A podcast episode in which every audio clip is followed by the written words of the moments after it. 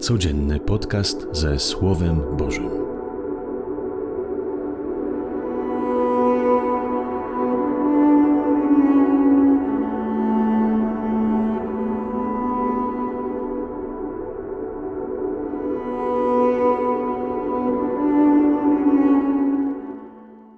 Z Ewangelii według świętego Mateusza. Jezus powiedział do swoich uczniów: Jak wam się zdaje, jeśli kto posiada sto owiec i zabłąka się jedna z nich, czy nie zostawie dziewięćdziesięciu dziewięciu na górach i nie pójdzie szukać tej, która się zabłąkała? A jeśli mu się uda ją odnaleźć, zaprawdę powiadam wam, cieszy się nią bardziej niż dziewięćdziesięciu dziewięciu tymi, które się nie zabłąkały.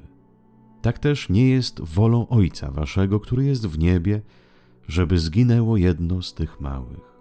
Oto słowo Pańskie. Chwała Tobie, Chryste. Pewnie, że nie szukalibyśmy tej jednej owcy, gdybyśmy mieli sto. Kto jest na tyle głupi, by zostawić pozostałe owce, narażając je na niebezpieczeństwo, by oszukać jedną, kosztem wszystkich? Jednak nasza matematyka, nasze pojęcie ekonomiczne nie zgadza się z pojęciem Boga. On przyszedł, by odszukać to, co zginęło. On przyszedł odszukać to, co się zabłąkało, pogubiło się. On przyszedł odszukać człowieka, który poprzez swoje wybory życiowe zagubił się. Jest adwent, czas oczekiwania w tym czasie chcemy też sobie przypomnieć, po co Bóg stał się człowiekiem, po co przyszedł na świat. A no właśnie, przyszedł, by szukać. Nie jest łatwo odszukać człowieka, a znalazłszy go, udowodnić mu, że on, Bóg, przychodzi z zamiarem pokoju. Przychodzi do niego, by zapewnić mu po pierwsze bezpieczeństwo, po drugie dobre pastwisko, w którym by się realizował jako człowiek. Ten, kto się gubi, często traci ufność nie tylko względem innych, ale przede wszystkim względem siebie.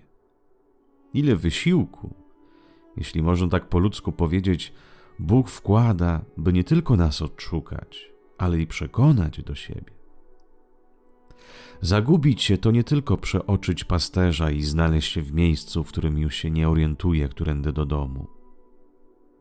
Ale zagubić się można też i świadomie można świadomie odejść od pasterza, bo ktoś, nie znając jego serca i zamiarów, może pomyśleć, że pasterz to ten, który wykorzystuje.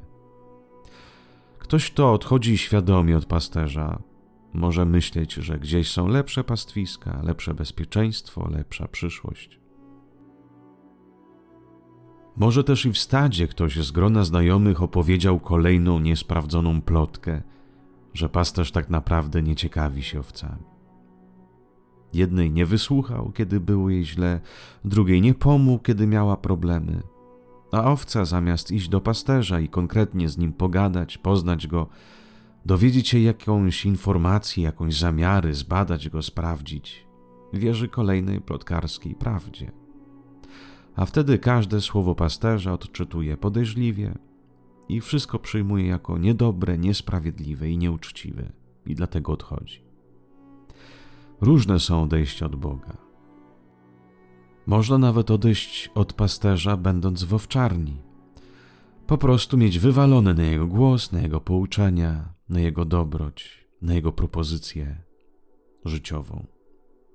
Można żyć z nim, ale być daleko sercem, życiem, wszystkim od niego. A nieraz można odejść świadomie Wiem, że pasterz jest dobry, wiem, że kocha, wiem, że przy nim się zrealizuje, ale wszystko jedno wybieram swoją drogę. Nie chcę go i dobrowolnie i świadomie mówię mu nie.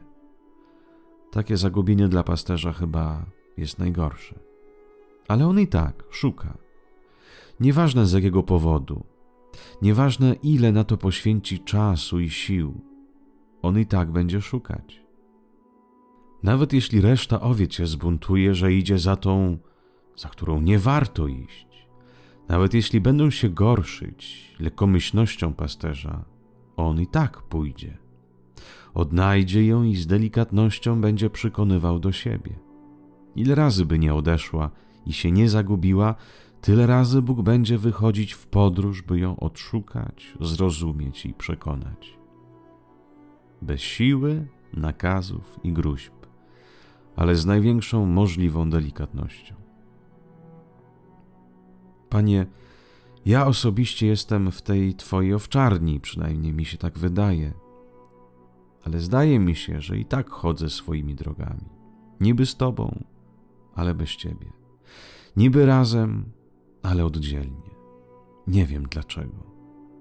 Może nie jestem do końca przekonany do Ciebie, albo może znudziła mi się ta sama trawa, ten sam pokarm.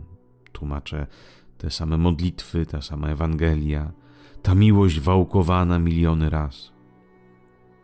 A może dlatego mi się nudzi, bo jednak, będąc z Tobą, jestem daleko od Ciebie i nie za bardzo słucham Twoich rad, którędy iść, co spożywać, by było smaczniej, owocniej, lepiej.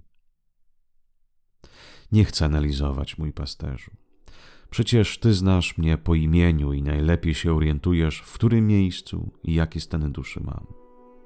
Proszę Cię tylko o jedno. Proszę Cię, przekonaj mnie do siebie, bo jednak jestem uparty i mało ufny. I dziękuję Ci, bo wiedząc, że ciągle mnie poszukujesz, daje mi to poczucie bezpieczeństwa i pokoju, że jednak nie jestem przekreślony i nie jestem sam. A tak a propos, jestem nadal taki ważny dla Ciebie, po tylu błędach i porażek. Podziwiam Cię, Panie. Podziwiam Cię za Twoją miłość, która nie ustaje i się nie zraża. Jaki musisz być wielki i wspaniały. Chwała Tobie za to. Amen. Życzę Wam wszystkim miłego, błogosławionego dnia z Panem Bogiem.